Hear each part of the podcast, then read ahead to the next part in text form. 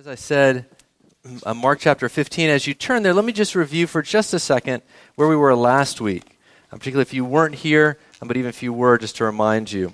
Uh, so last week, we were um, at Jesus' trial, or trial in quotes, of the Jewish religious leaders. Remember, it was a false trial, happened between 1 and 3 a.m., broke every legal rule in the book, right? And so the religious leaders were trying to hold on to control. We talked a lot about that. Do you remember? Control. And then Peter, he lied three times. He denied Christ three times. And he was thinking self preservation. He didn't want to die that day, right?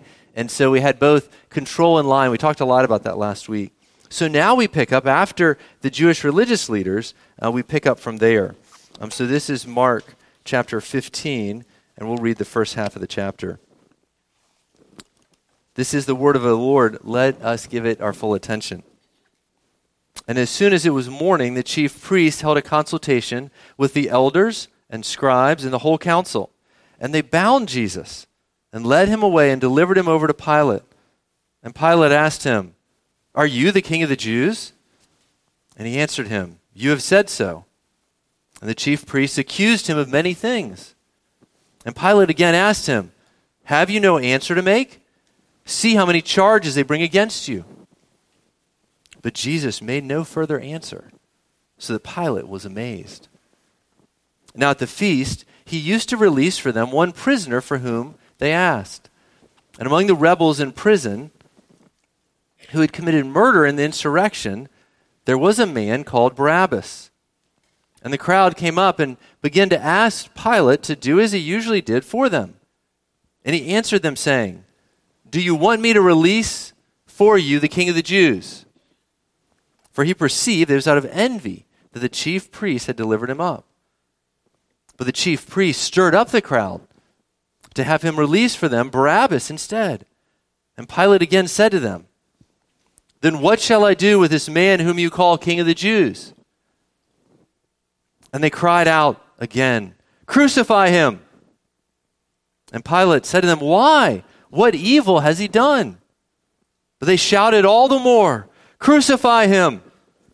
So Pilate, wishing to satisfy the crowd, released for them Barabbas, but having scourged Jesus, delivered him to be crucified.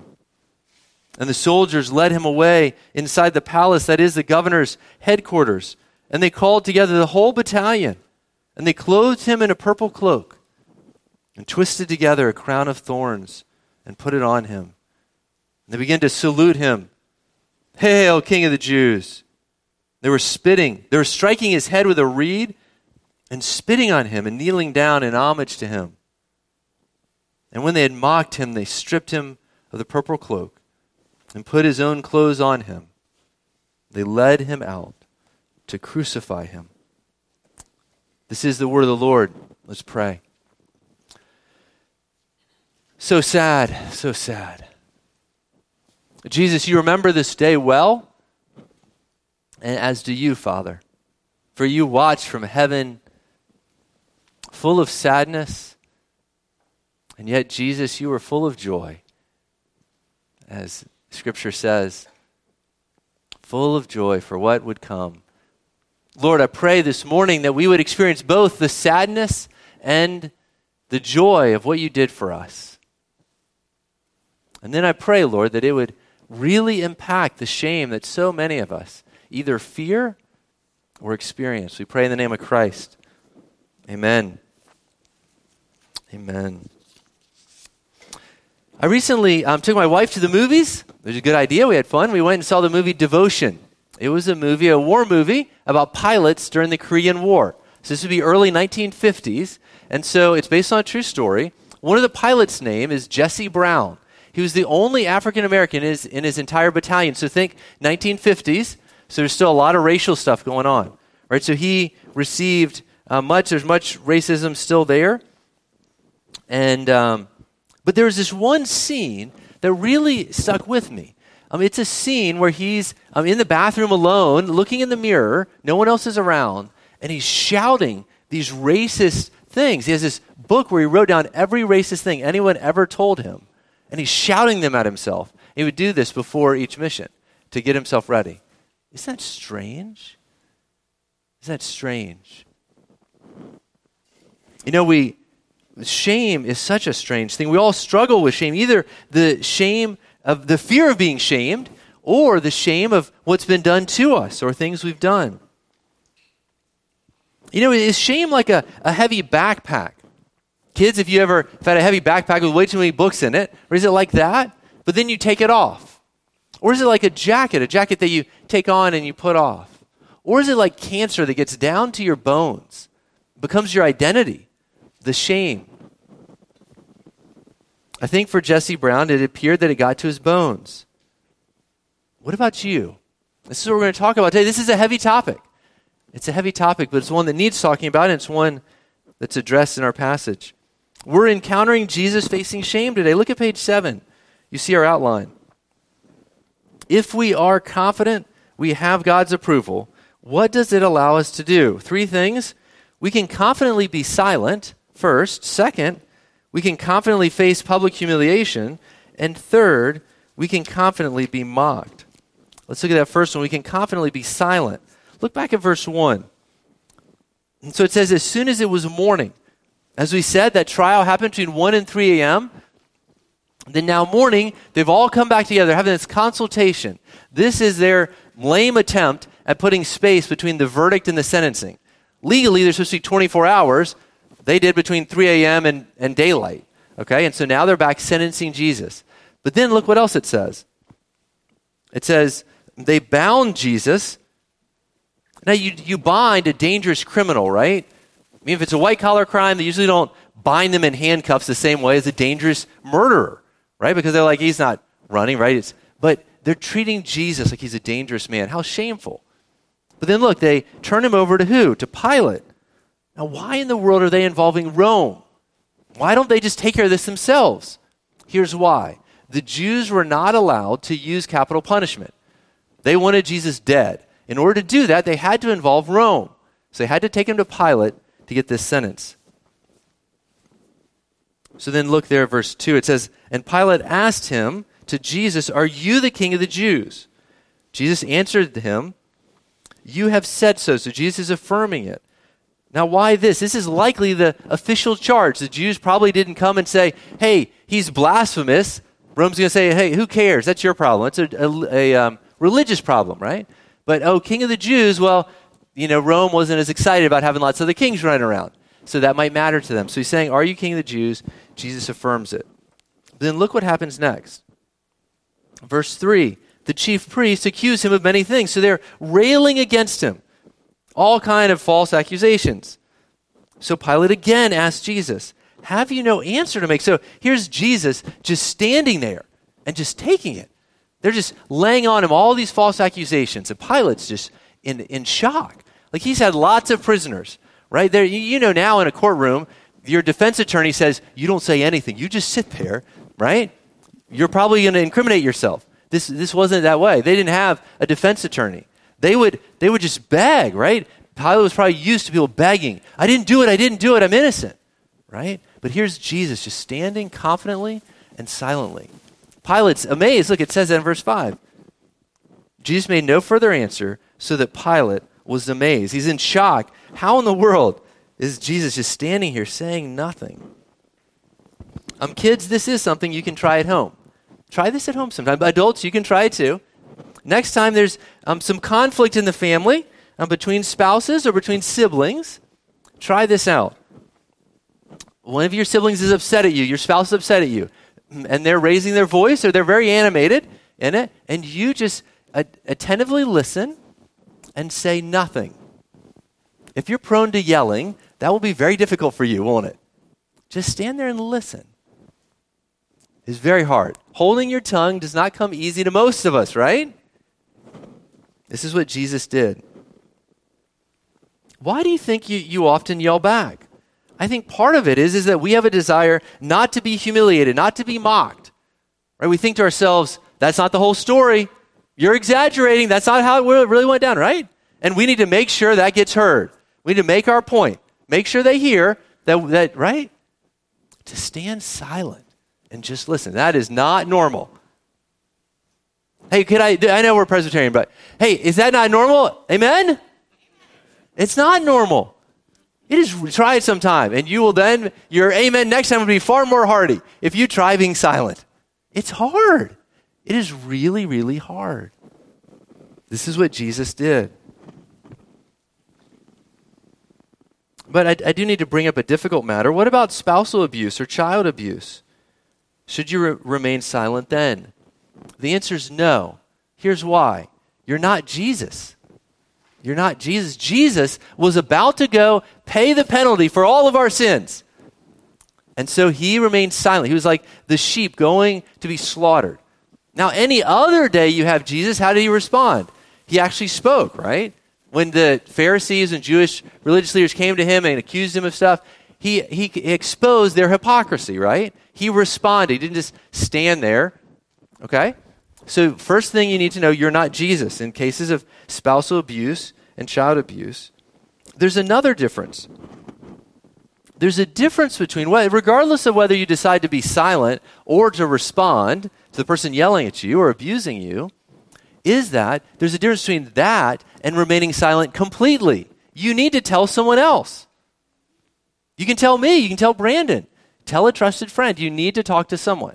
So, regardless of whether you respond to the person yelling at you or hurting you, you need to tell someone. Very, very important. Uh, Ephesians 5 is very helpful here. Verse 11 and following says, Take no part in the unfruitful works of darkness, but instead expose them. For it is shameful even to speak the things that are done in secret. Yes, it's shameful, but they need to be exposed. They need to be brought into the light. When anything is exposed by the light, it becomes visible, for anything that becomes visible is light. Satan has great power in the darkness. You all know this is true. And so bring it into the light. You need to bring your sin into the light and other people's sin into the light. Do not keep it hidden. You need to tell someone, okay, sadly, these false accusations is just the beginning of what Jesus will suffer in this passage. This brings us to our second point. We can confidently face public humiliation we now have this bizarre situation with Barabbas. Look at verses 6 to 10. So they're used to, at the feast, being able to ask for a prisoner. It identifies this guy, Barabbas. What do we know about him? He's committed murder in the insurrection. Okay, so we've got dangerous murderer. Pilate says, verse 9, Do you want me to release for you the king of the Jews? Now, in, in Pilate's mind, this is a no brainer. Right? He, verse 10, he could perceive easily that it was out of envy that the Jewish religious, Jewish religious leaders turned Jesus over. He's like, I'll fix this. This crowd will be logical. They're going to have common sense. Would you like to have dangerous murderer or this kind, quiet Jewish teacher? Right? He's like, this is no brainer. They're going to say, Jesus, and then where he's out of it, right? He, it's out of his hands. Well, let's see how much common sense this crowd has. So you look there, it says, with the chief priests, verse 11, they stirred up the crowd to have them, to have Pilate release for them Barabbas instead. And so Pilate is, is surprised. He says, Well, what do I do with the king of the Jews? And they scream, What two words? Crucify him. They knew what they were saying. It was a curse. They wanted him under the curse of God. The Old Testament said, curses anyone hung on a tree.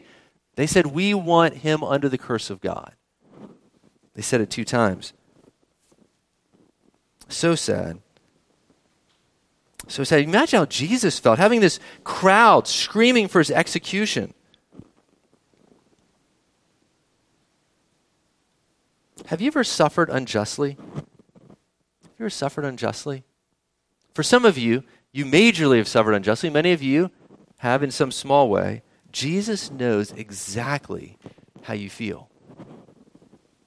I mean, he's actually suffered worse. He actually was perfect, and none of us are perfect. So he suffered sinlessly. We, even when we suffer unjustly, we're still not the perfect Son of God. He can completely relate with you. Kids, I don't know if you've ever been left out. Have you ever had like a pickup game of, of a sport and picking teams, and you're the last one left. Well, that's not any fun, but then you're maybe in middle school and they see a kindergartner walking by and they say, Hey, we'd rather have that kindergarten rather than you. That's kind of what happened. They said we'd rather have the murderer rather than Jesus. We'll even take a dangerous man rather than you.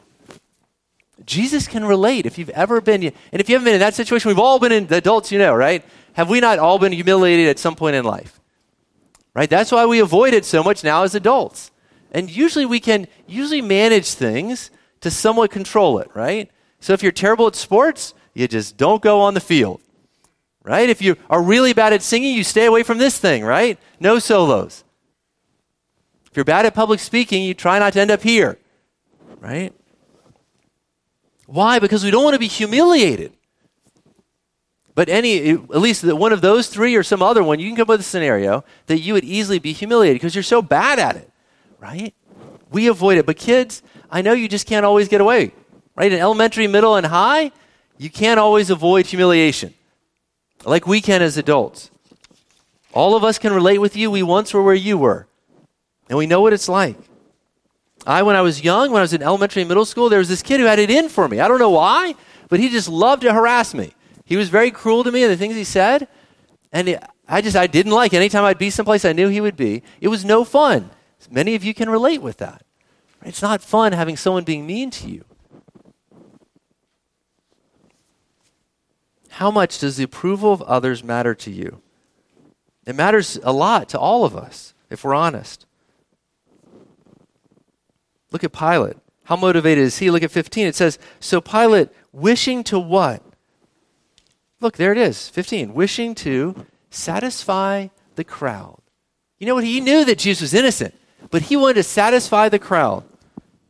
So he released the dangerous man and he scourged Jesus. Kids, you know what that means? Scourged? It's awful in Rome, they had this custom before they would execute someone, before they'd crucify them, they would scourge them. They'd take this whip made of all these strands of leather, and at the, each, the end of each one of them would be a piece of either bone or metal.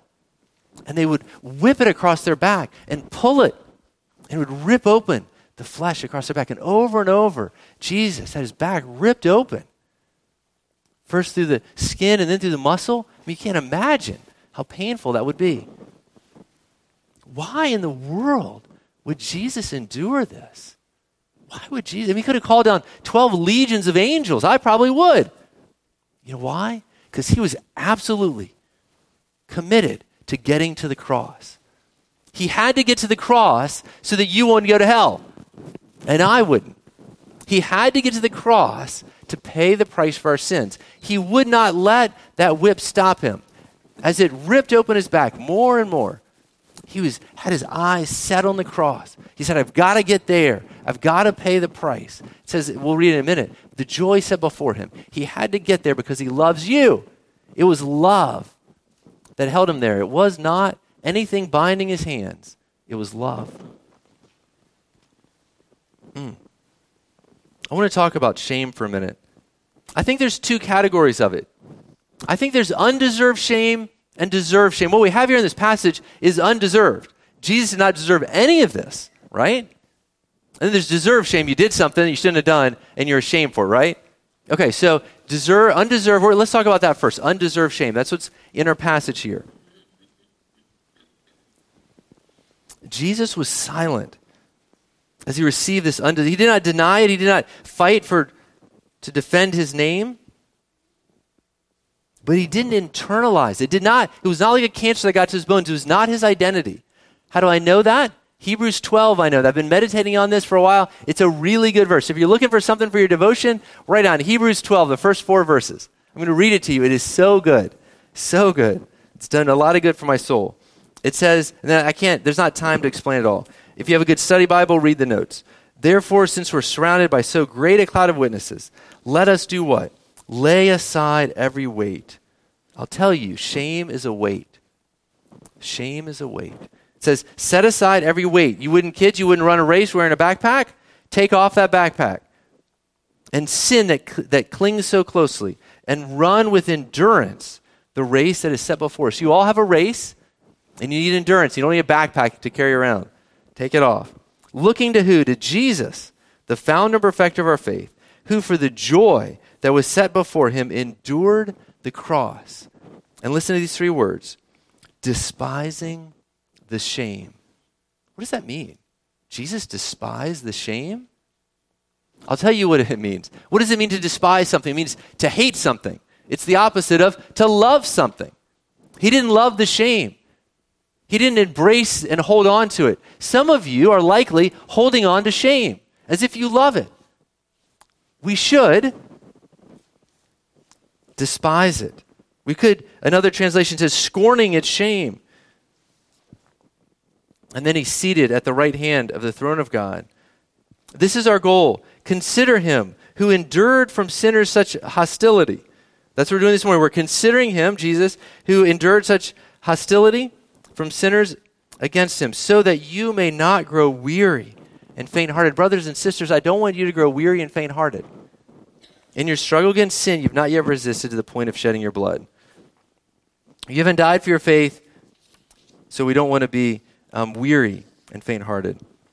The shame did not crush him. He carried it like a backpack, and then he took it off. He did not wear it like a jacket every day. He didn't put it on over and over again. I mean, can you imagine Jesus right now? He's in heaven right now, isn't he? In heaven right now, shouting at himself in a mirror every terrible accusation he was told, keeping a book of everything he was told. Can you imagine Jesus doing that right now? Of course not. Jesus wouldn't do that. He, he wore the shame, he was mistreated, he was abused, and then he took it off and he was exalted. That no longer is his identity. It should not be your identity. It should not be your identity. Despise the shame. Despise the shame. What are you doing with your shame? Are you holding on to it? Are you shouting in the mirror at yourself? Brothers and sisters, please let go of your shame. Take off the jacket and don't put it back on. Okay, that's undeserved shame. Let's look at deserved shame. You did something shameful. We feel like, well, this is my fault. I've got to wear this. I did it. This verse, this passage speaks to you as well. Jesus took the shame that you deserve. You all know that he took the penalty for sin, right? I'm not going to hell because Jesus paid the price for my sins. He also not only took the penalty, but also the shame of your sin. Did you know that? Jesus took the shame of your sin. You know, no, no longer are under the wrath of God, but your identity now is no longer the shame of the things you've done. You now have the righteousness of Christ. You have the righteousness of Christ. Wear that as a jacket. Put that on each day. I am a Christian. I try to lead by example. I try to, from time to time, share my own failures so that you can see it can be done. Do it with each other because it's no longer your identity. It's not like a cancer that gets to your bones. You can confess your sins because it's not your identity. This is helpful for even deserved sin. We must despise the shame and not to, to embrace it for all times. So if the verbal abuse wasn't enough, it, they're all railing against him. You saw there that he was physically abused. We already talked about that, how he was scourged in verse 15. Some of you have also been physically abused or sexually abused. Jesus understands how you feel. His body was mistreated. In an unimaginable way, his body was mistreated. When you think you are alone crying out to God about how you've been abused, you are not. Jesus is right there, and he gets it. He understands what you're going through. Should you remain silent if you're being physically abused? The same answer no. You need to tell someone. You know, did you know you live in a country that you actually have legal rights? It is illegal to abuse a child. It is illegal to abuse a spouse. Make use of the protections that you have. You should report it to authorities. You should talk to your pastors. You know, that's not true in every country. It's uh, not been true in all times in history. There have not always been legal protections. There have been people that had no normal means of escape. But that's not you. Make use of the means of escape if that's your situation. Many Christians through history have been tortured, mistreated, and martyred for their faith. I mean, think of our Christian brothers and sisters who endured slavery. They had no legal rights. Some of them were flogged. You know this passage would have been so encouraging to them, wouldn't it? Anyone who's ever been beaten, to know that Christ did it with confidence. Confidence that that, that shame that, that, that's being put upon them, they don't have to bear. This passage is to be an encouragement to us as well. Jesus took all the shame, all your shame, both the deserved and undeserved. 1 Peter 4:16 says, "Yet if anyone suffers as a Christian, let him not be ashamed, but let him glorify God in that name." You can stand tall and take off the jacket of your shame. Your king received physical wounds like nothing we can imagine. And what's amazing was he actually deserved all the worship in the world, but he was publicly humiliated. Now, maybe you haven't ever been physically abused, but just the fear of being humiliated makes you motionless, makes you speechless. In fear, you cannot speak the name of Christ. You cannot speak up for truth, whether the topic is the gospel, sexuality, gender, right? There's plenty of crowds ready to really ridicule you if you say the wrong thing right? And that fear of that crowd, just like Pilate, right? He wanted to please the crowd. Do you want to please the crowd? And so we remain silent. We remain silent. So on either side, whether it's just the fear of shame or shame itself. Well, there's still more abuse coming for Jesus. Now, more briefly, third, we can confidently be mocked. So after Pilate has done scourging him, look at those last verses. He turns them over to soldiers. How many? The whole battalion. It's about 600. Okay, you've seen a crowd of 600. So a crowd of 600 Roman soldiers surrounding Jesus, who's now bleeding profusely from his back. And how do they treat him? Look there. It says they put a purple robe on him, a crown of thorns. Remember the curse in Genesis 3? When God cursed the earth, what did he say would grow up out of the ground? Thorns. He cursed the ground. Jesus is bearing every curse. The only crown, this is the only time Jesus was ever dressed as a king. It was before 600 Roman soldiers mocking him as he's bleeding. They beat the thing into his head, the crown of thorns. They spit on him. Have you ever been spat on? I haven't been. How humiliating to be mocked in that way. Kids, you might have had people laugh at you, made fun of you. That's no fun. For many of us, just the fear of being mocked is enough to keep us quiet. You don't have to fear being mocked. You remember our call to worship? God said, I, I am he who comforts you. Who are you that you are afraid of man who dies? Of the Son of Man who's made like grass. Those 600 soldiers are made like grass. Jesus stood with confidence before them, being mocked as they, 600 men chanting, Hail, King of the Jews! as they spit on him and show him such disrespect. We can have confidence. And so many before us have looked at this and have had confidence to be so mistreated. And we aren't even worried about this. We're just worried that someone might make fun of us or think less of us because we're a Christian. The irony is crazy here. Here is Jesus. His, his, his, true colors are showing brighter than ever before. Right as he's just with great confidence. And here is man, God. And you do. Have you ever heard people say, oh, man's basically good deep down. Have you heard that craziness? People say it. They have not read this passage. Man is basically, there's only one person who has ever lived who is deep down good. And how did we treat him? We tortured him to death. That's what we did with the one that was good. Man is not good. God enabled humanity to see how wretched we are. In this passage, as man got their hands on the Son of God, this is the darkest. They're the darkest, and Jesus is the brightest at the same moment. It's truly ironic.